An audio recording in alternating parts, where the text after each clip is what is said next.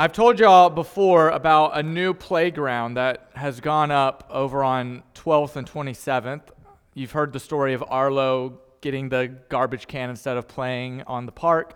If you follow me on social media, you know he had another moment with the trash can instead of playing on the park. The reason I'm bringing up though is that park is only about a year old. And it's so fun watching still kids who you know are coming for the first time. They walk in, they're a little hesitant, they're kind of observing everything, and then they just like spread out all over, just little touches here and there, just so they can experience all of it in a short amount of time. I am warning you, that is going to be me this morning with this stage. I am going to explore this space because, man, it is nice to walk around and not, watch that edge, watch. and not have to worry about falling off of an edge. I'm like a tiger that has gone into a new exhibit here, and I am going to be pacing this puppy until there is a hole in a little rut here for me to walk. And if I get too far away from my notes, that's why, because I'm probably back there in a corner talking about something. All right, so we are back in the book of Romans this morning. We are at the Vero Beach Church of Christ, we are good students of God's Word. We believe in the power of God's word, and so we want to be good students and to read it and understand it the best to our ability, which is part of the purpose of why we are in Romans. And when in Romans, you have to be very patient and be very diligent as you work through this book. It is thick, it has concepts that sometimes we use, sometimes we don't like, but we still have to explore because it's revealing to us something about God, His character, and His relationship with us. And so this morning, we are, as I mentioned in our, our communion time, we're going to be looking at a word that we're not very comfortable with. And we're going to be looking at it in this letter written to the ancient Christians in the city of Rome. Now, Tracy did an excellent job setting up this series last week. Do y'all remember what we talked about last week? What was our phrase? Gospel. Thank you. This side was listening over here. Gospel, which you may know it as good news. But here's the thing about good news you cannot appreciate good news unless you understand the bad news. My dad instilled this into me whenever I was a kid, and we'd go fishing. We'd be going, doing, doing our thing out there. And he would say, Son, you will appreciate the tug on your line more if you've experienced two hours of slack line beforehand. Now, I think that was my dad's way of keeping me quiet because I'm sitting there like, I'm bored. This is, this is exhausting standing out here and nothing happening. But the lesson stuck with me. Today is going to be about slack lines.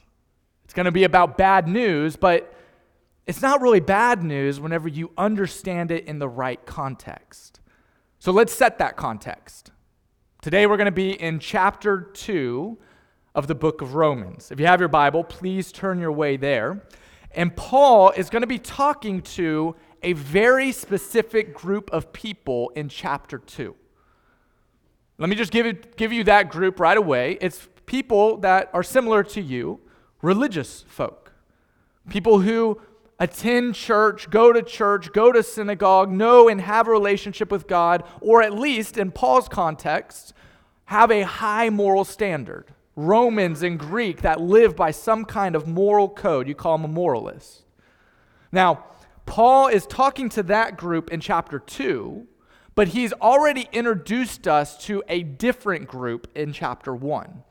We're going to talk more about that group here in a second. But he frames that group around this idea of good news. Good news, he says, the gospel is that salvation is available to people, all people who are not right with God. But in order for us to fully appreciate that, we need to understand just how not right with God we actually so, in the frame of not understanding good news until we understand the bad news, let me give you a very practical version of this. Imagine you're minding your own business, maybe you walk into a building and a man approaches you with a knife And he says, I need to cut you open. That sounds like pretty bad news to me. like, I don't want to be cut open. I don't have a desire. All my things are better whenever they're inside my body. No, thank you. I'm good. He says, No, no, no, you don't understand. I'm a doctor, and I, I need to cut you open in surgery. Little bit better news, but still, I don't go to the doctor in my regular checkup looking to be cut open. It still doesn't sound like very good news. Usually, when I go to the doctor, they do a little checkup, they give me a band aid, I walk out the door, and I actually feel better than I did whenever I entered. But being cut open doesn't sound like good news until he says one more layer. He says, You don't understand. If I cut you open and perform this surgery, you will likely live a long life. If I don't, then you are at risk of death. Now, all of a sudden, what was once perceived as bad news can now be seen in the context of good news because we understand just how bad the bad news is. I know if I don't get cut open, death could be the result. And so I am now desiring to be cut open by this man to save my life. So, what is the bad news that Paul is telling us about in Romans? Well, we're going to cover that in a little more detail here in a second. But you really just have to look at chapter 1, verse 18 to get the full idea, where he says, The wrath of God will be revealed from heaven on those who are unrighteous and unworthy. Now, I don't know where you stand on that. I certainly don't want to be in the path of God's wrath. And so I'm constantly worried am I in the unworthy category? Am I in the unrighteous category? This seems like pretty bad news. And then what we'll see in a moment is Paul is going to do this little spiral effect talking about the human condition. Now, here's the, here's the reality before we dive into our text. There are some people who do not think that they are sick, that there's bad news, that they are in themselves bad. They don't think they need a doctor. They walk around every day look themselves in the mirror and say, I'm doing pretty fine. My life is pretty good. In fact, I am so good that I am actually better than other people. Now, whenever I lay out this, you might think, yeah, there's a lot of people in the world who think that. But what Paul is going to reveal that it's not the people in the world that he's talking about, but the people who believe that they are actually right with God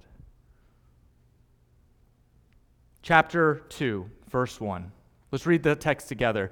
We're going to read a little bit longer section. We're going to read it together, and then we'll break it down. So don't worry about if you get lost in all of the words. We'll take our time through it, but it's important for us to read it in its entirety. Starting in verse 1, Paul says this You, therefore, you have no excuse, you who pass judgment on somebody else. For at whatever point you judge another person, you are actually condemning yourself. Why? Because you who pass judgment are doing the exact same things. Now, we know that God's judgment against those who do such things, God's judgment is based on truth. So when you, a mere human being, pass judgment on them, and yet you do the same things, do you think that you're going to escape God's judgment? Or do you show contempt for the riches of his kindness? forbearance, and patience, not realizing that God's kindness is intended to lead you to repentance. Last section. But because of your stubbornness and your unrepentant heart, you are storing up wrath against yourself for the day of God's wrath, when his righteous judgment will be revealed. God will repay each person according to what they have done. To those who by persistence in doing good seek glory, honor, and immortality, he will give eternal life. But for those who are self seeking, who reject the truth, who follow evil, there will be wrath and anger. There will be trouble and distress for every human being who does evil. First for the Jew, and then for the Gentile but glory and honor and peace for everybody who does good, for the Jew, then for the Gentile, for God does not show favoritism. not exactly your light reading. like you don't go to bed reading this at night and thinking, man, I feel really, really good about myself. These are my life verses. This is what I live by. This gets me energized and ready and on fire for God. No, this is tough stuff. But we have to navigate tough stuff, even if we don't understand it or even if we don't agree with it at the forefront. So let's remember who is Paul speaking to? Paul is speaking to religious folks. He's speaking to people in this context who maybe are like him, come from a very heavy Jewish background. Maybe he's speaking to local Greeks and Romans who believe they have a high moral code, right? They think they're right in some way. They may not identify Jesus, but they're listening. They're listening to everything Paul just talked about in chapter 1, and they're nodding along and saying, Paul, I agree with you. Those people in chapter 1 are really bad. They deserve to be judged. So let's read about this person that they're talking about. Chapter 1, into chapter 1, starting in verse 28. Here's what Paul says. And since they did not acknowledge God, so he's talking about outsiders, people who are rejecting God, God gave them up to debase mind to do what they ought not to be done. They were filled with all manner of unrighteousness, evil, covetousness, malice. They are full of envy, murder, strife, deceit, maliciousness. They are gossips, slanderers, haters of God, insolent, haughty, boastful, inventors of evil disobedient to parents, foolish, faithless, heartless, ruthless, though they know God's righteous decree that those who practice such things, these people deserve to die. They not only do them, but they give approval to those who practice them. And everybody listening to Paul's letter is saying, Yes, get them, Paul. Yeah, drive a stake in. Tell them how bad they are. And then what does Paul say at the beginning of chapter 2? Did you read it? He says, therefore. So he's telling us why this is there. That is there so that you know you have no excuse. You who pass judgment on those people. Why don't you have an excuse? Why can't I pass judgment? Paul is imagining somebody listening to him just read off what I just read to you and nodding their head and pointing at the world, at their neighbor, at their coworker, at their family member, at somebody else and saying, "Yeah, Paul, I agree with you. Those people deserve death. Those people deserve to die. They ought to be judged. They ought to receive your wrath. Send it on them." And then Paul flips the script and says, "You do the exact same things."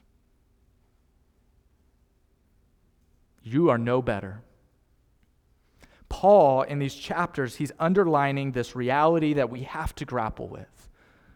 It's easy to say, it's hard to fully agree with that we are all guilty, that we are all equally deserving of God's solution in Jesus. And in our process of looking at the world and looking at ourselves, we make a mistake of judgment. Now, whenever I hear that word judgment, my mind often would split in two different directions. I would think of the judgment that I have against other people. We all know that. We're all familiar. Hey, don't judge me, right? We understand that. And then I would separate that with God's ultimate judgment. Like those are two separate events. But what we're going to see in today's text is Paul actually brings these two realities tightly together. He says, actually, if you want to understand your relationship with other people and how you should judge or not judge them, then you need to first understand God's judgment of us. So let's do that. Let's talk about some mistakes that we make. In fact, we will make four mistakes often in the way we judge other people and what we get wrong in our judgment or understanding of judgment of God. Let me just lay out those four mistakes right now. They're fun because they all start with the letter B. You're welcome. The first one, blame, right? We often can point the finger and not pinpoint the heart. Brashness. We are easily able to put somebody or stand, put ourselves as judge, forgetting that we are standing in front of the ultimate judge. Bitterness, we often hate people's badness more than we love God's goodness. And blindness, we can easily see the sins of others while remaining blind to our own sins. Let's dive into that first one of blame. Look at verses 1 and 2 again. He says, You therefore, you have no excuse, you who pass judgment on somebody else. For at whatever point you judge another person, you are actually condemning yourself. Because you who pass judgment are doing the exact same things. Now we know that God's judgment against those who do such things is based on truth. What Paul is essentially saying here is that you can point your finger at other people all day, but you will never be able to pinpoint a person's heart. Despite how much you know or how much you think you know, you don't actually know. Because all human judgment is distorted, all human judgment is skewed. It's not like God's, which is according to truth. It is flawed in some way because we don't know maybe the details. We may not know the motives. We may not know the particulars. We may not know the causes. We may not know the state of mind a person is in. And we spend a lot of time judging and misjudging other people and just getting it wrong. Like, whenever I was 20 years old, I knew I wanted to have kids. And man, I was the biggest misjudger of kids, of parents that had toddlers.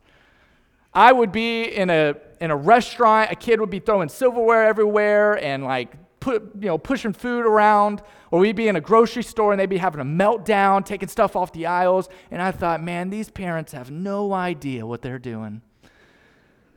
One day, I'm to have a kid and that kid, is, he's going to sit in his high chair with a steak knife. He's going to cut his steak and just eat it. We're going to have great conversations. We're going to be in a grocery store. I'm going to be able to sit in the car because he's going to be able to do all the grocery shopping on his own. He'll come out. It's going to be great. Man, how much do we misjudge situations that we just don't know? And how much more do I not know now that so many of you are teaching me and showing me and nodding, like, oh, you just wait. And it's so practical, right? We, it, we do it in our day to day text messages. My buddy sent me a text message the other day.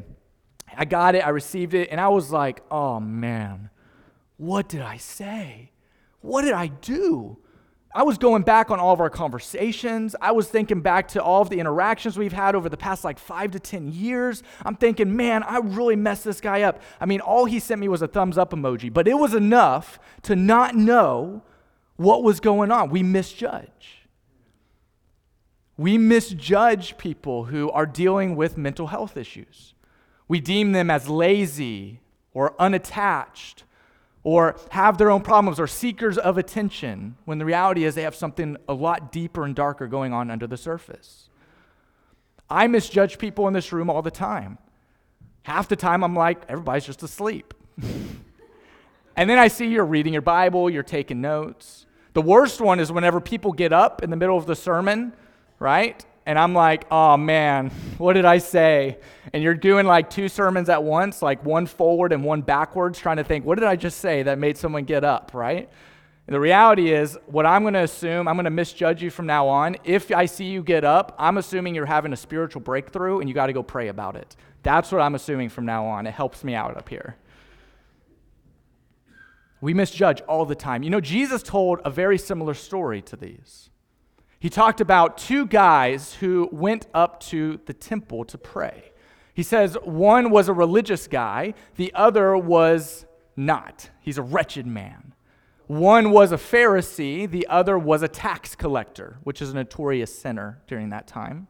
Or, if you may, one was our chapter 2 person, the other was our chapter 1 person outwardly put together, outwardly not put together. He says these two guys, they go up to pray.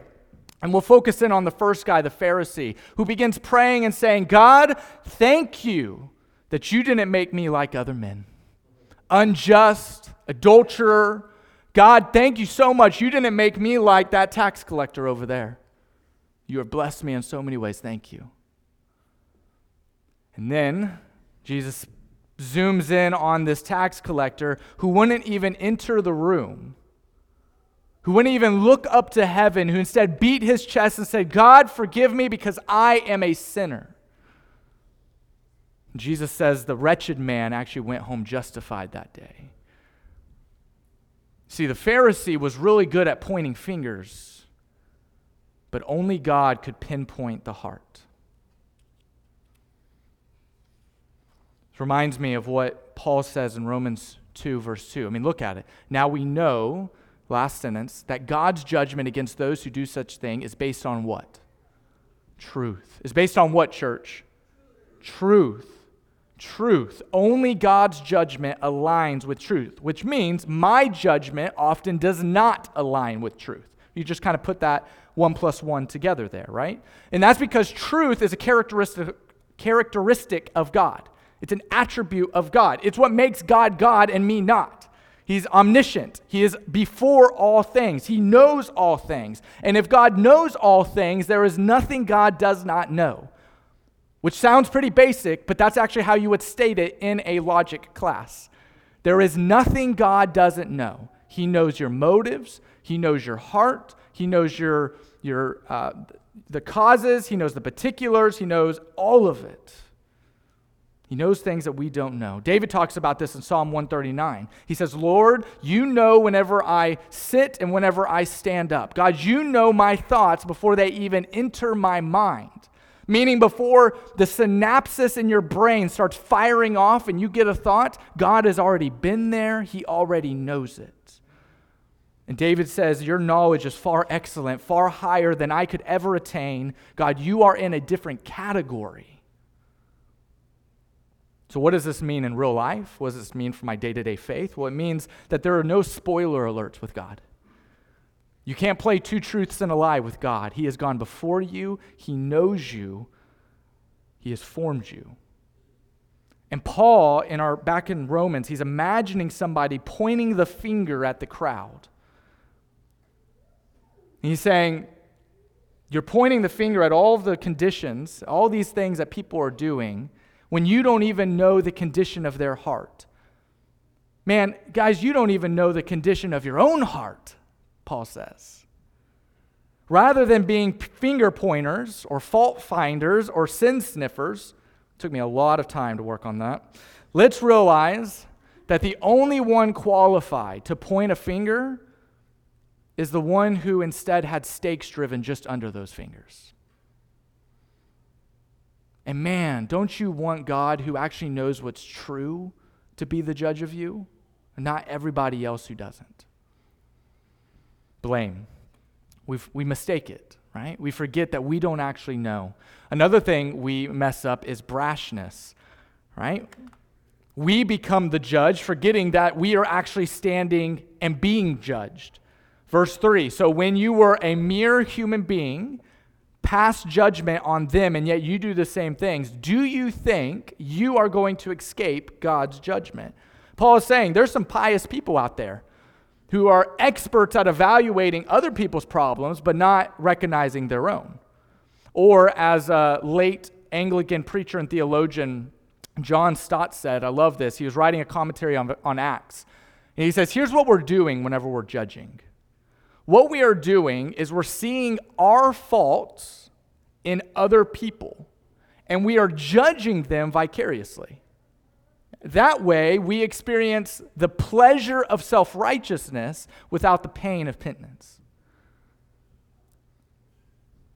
Self righteous people always underestimate God's perfection and overestimate their own.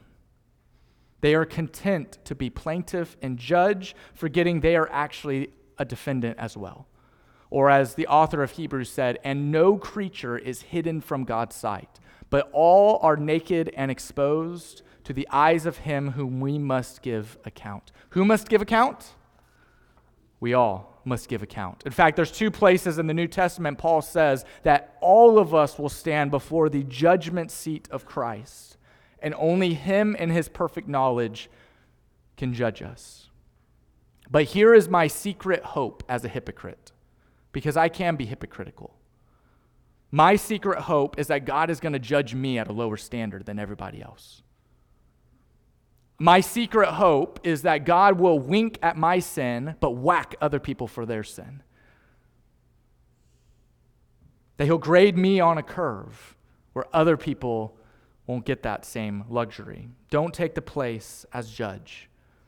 Condemning others while not examining yourself. It's hypocritical, it's a double standard.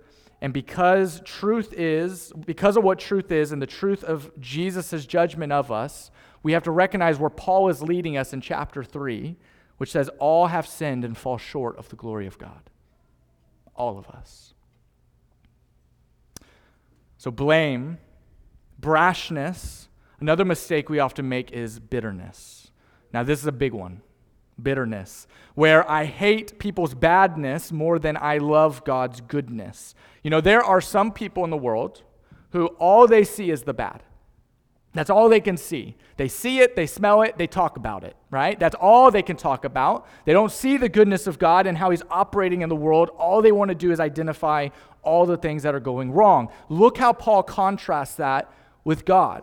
He says, Or do you show contempt for what? For the riches of his kindness, forbearance, and patience, not realizing that God's kindness is actually intended to lead you to repentance. Paul's providing us some pretty colorful words here to understand God's judgment, but the words we don't use or don't fully understand. One of them, for example, when's the last time you heard someone talk about forbearance with you? Like using a conversation. I don't think ever for me. I don't think I've ever heard that out in the wild. I think it's just right here in this verse that I hear it. So, what does that mean? Well, forbearance means holding back judgment. It's like a, think of it like a temporary truce. So, I'll give you a great example of this. In the Old Testament, in Genesis, God announced that He's going to judge the world in a flood. You're probably familiar with the story. Every kid book, Bible kid book I read, has this story in it. We know that story. What you may not know how many years was it until the flood came? Well, Noah built the ark, and then it says he preached for 120 years. That's forbearance. That's God saying, Noah, you have 120 years to go change some people's hearts. Go. It's coming. Judgment will come, but I will hold off. To emphasize that even more is this word patience, which a great translation, maybe your Bible has it, is the word long suffering. Right? Whose Bible has long suffering in it? Oh, got a hand in the back. Long suffering so much better because it literally is how it sounds, right? It's suffering a long time with people. Even more is the Greek word here, and that's macrothumia. I probably said that wrong, but macrothumia, right? And that is a compound word. It's two words put together, right? You know the first word, macro, which means a large amount. Macrothumia. Thumia means anger, a great amount of anger. Which you think, well, that doesn't sound like patience. That sounds like the opposite of patience. What is going on here? And that's because in this context, the way it's used, is essentially saying God has this capacity that many of us don't have to experience anger and to hold it inside of himself, to suffer a long time with people. He is patient with people, long suffering. There's another word here I want to point out, just one more. It's this word kindness, which doesn't do it justice, translation. I changed it here to goodness. Kindness, we think of like meek and gentle. Goodness has power in it, it's, it's focused on truth. Now, here's the fun thing about revealing God's goodness in judgment is the word good and God are actually extremely connected in the English language.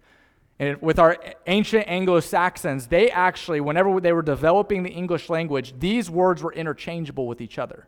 So you could say God or good, and it meant the same thing. Because they recognized that the goodness and God are so interchangeable with each other that they can get mistaken for one another. This is true in other languages too. You can think of um, in German, they have a colloquial greeting to each other. You walk into a bakery and they'll say Gusket, Gusket, which means God is good or may God be good to you. Connection of God and goodness. So, what, is it, what does this have to do with anything? We're talking about judgment, we're talking about bitterness, we're talking about goodness. How does this all connect?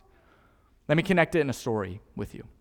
A story many of you are probably familiar with, some of you I know are not. It's a story that happened a few years ago. It hit the headlines. This was right around the spark of COVID time, so it kind of got lost after it hit the headlines. It's a tragic story. A young man by the name of Botham Jean, young black man, went to Harding Church of Christ uh, University, um, really astute young man. Uh, Tracy actually knew him. Uh, he went to his apartment one night, his apartment in his home, left the door unlocked for whatever reason. Just it was unlocked that day. One of his neighbors came home, Amber Geiger. She's a police officer, got off of a long shift, and by her testament, walked into what she believed was her apartment. She saw a stranger in her apartment, and being an officer, was carrying open fire and killed Botham Jean in his own apartment in cold blood. Now, a lot of stories spread out from that tragic moment. I don't want to focus on any of those. Instead, I want to focus on the courtroom where she was, um, the victim family were giving their last statement. She was going to get her sentencing. And Jean Brandt, 18 years old, younger brother of Botham, he's giving his testament and he says a couple of things. He says, Listen, Judge, or really to Amber, because he's talking to her too. He says, If everything you say is true, that it really was an accident, I want you to know I forgive you. I forgive you. And then he says, Judge, I don't know if this is allowed, but can I give her a hug? And after being granted permission, Jean Brandt went over and hugged the woman who killed his older brother whispered in her ear, I forgive you. In his uh, testament, whenever he's making his statement, he says, Judge, my, my desire is not for her to go to jail. I know I don't really have control of that, but that's not my desire. My desire is that she would know Jesus.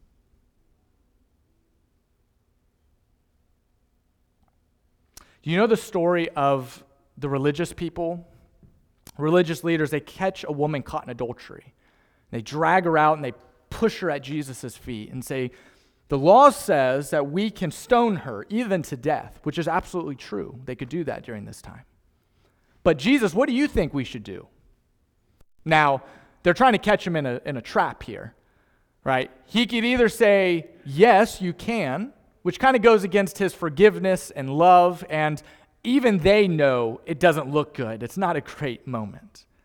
Or he could say, No, you can't do that, in which he's then breaking the law. Do you see the trap?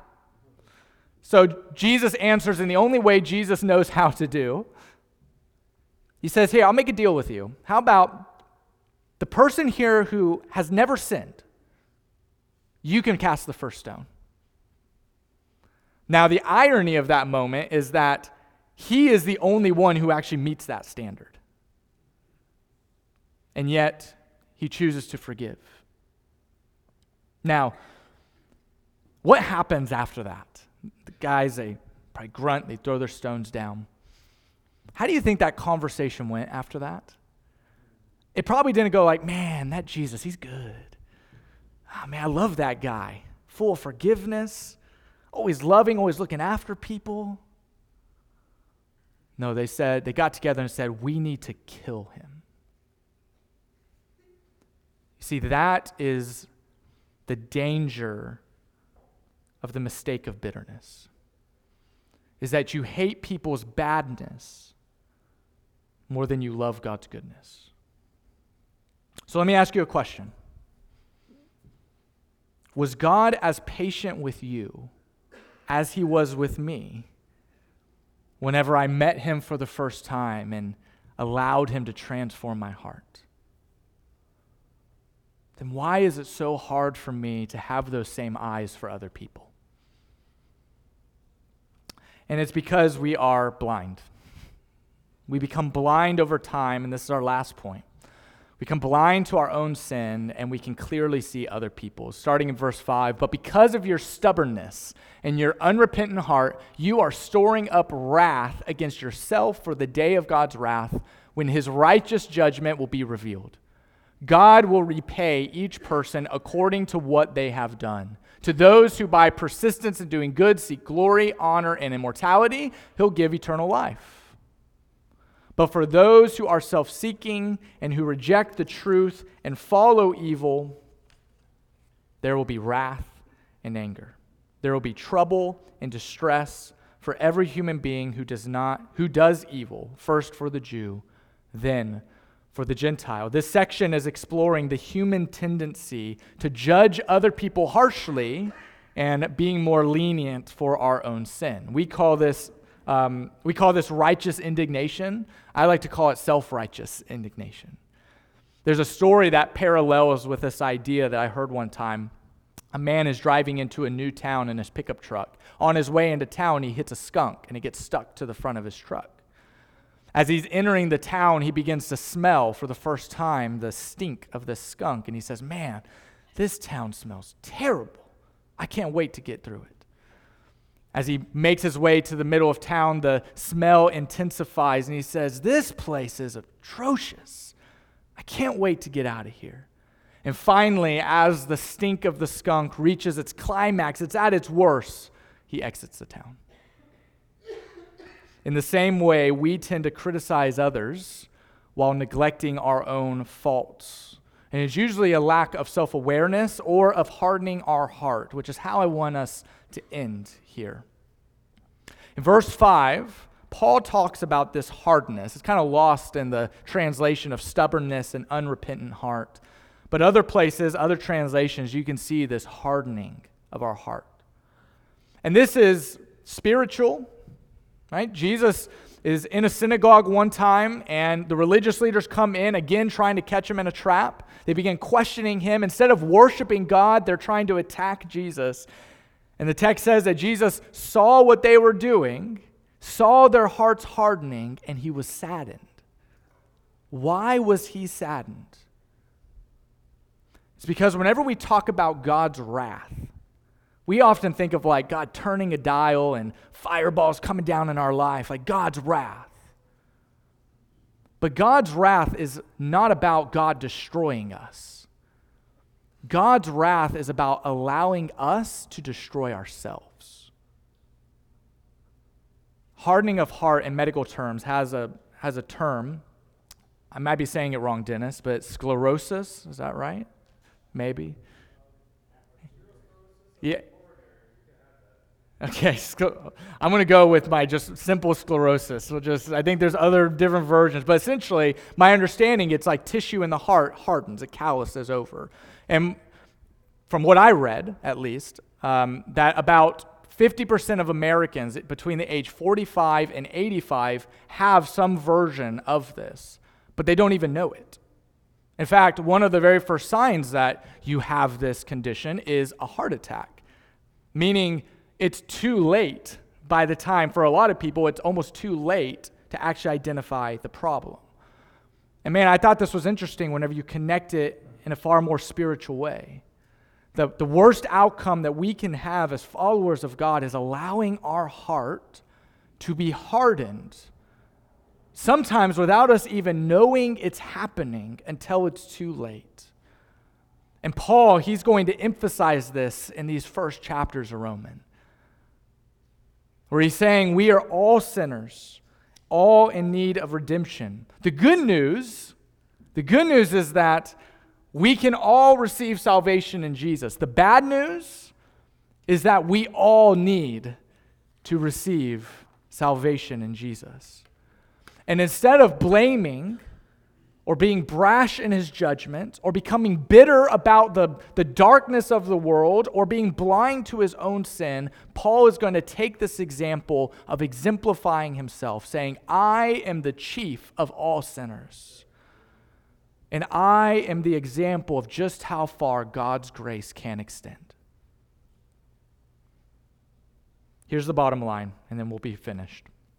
The essence of the good news, the gospel, is that God extends grace to unworthy people, and we are all unworthy of God's grace. Whether you are a high moral thinking Greek or, or Roman, Whether you are a religious Jew who've been practicing your whole life, whether you are a Catholic, whether you are a Protestant, whether you have been raised in the church from day one or this is your first Sunday here, my judgment of others should be a reflection of God's judgment towards me. Based in truth, forbearance, patience, and steeped in goodness. Let's pray this morning. Father God, we want to thank you for this opportunity to come together and to praise you, worship you, to study your word, to understand your nature a little bit deeper, a little more profoundly. Father, forgive us, forgive me whenever I judge wrongly, whenever I get so focused on other people that I lose sight of the darkness and corrosiveness that is in my own life, my own heart. Father, help me have my eyes opened to the reality of your grace and your judgment. Judgment is coming. This is not a sermon about avoiding the topic of the, the ultimate judgment, but it's recognizing your character within it. That my judgment of other people is often not a reflection of your judgment, your patience, your forbearance, your goodness, your truth with me. And so, God, as I seek to understand your judgment of me, help it give light to how I treat other people, to how I love, how I listen, how I learn, and how I live. God, thank you for your word. Thank you for Jesus and the example we have in his life, doing things that are absolutely radical whenever we put it inside of our own context. God, thank you for Jesus. And God, if there's anybody here who hasn't given their life to Jesus, wants to take the next step, doesn't know where to go from here, but knows they don't want to go backwards, recognize that they have lived a life of judgment of other people, or God, that they need to receive some type of judgment that is shaped in goodness and truth. Father, we ask that they will make those things known in some way. And God, that we as a church will gather around the people who, who need you most. Because, God, there are moments in our life whenever we need you most. God, thank you. Thank you for this church. Thank you for your word. And God, may we be the light and life that this world and this community needs. We say this in the name of our Savior, Jesus Christ. Amen.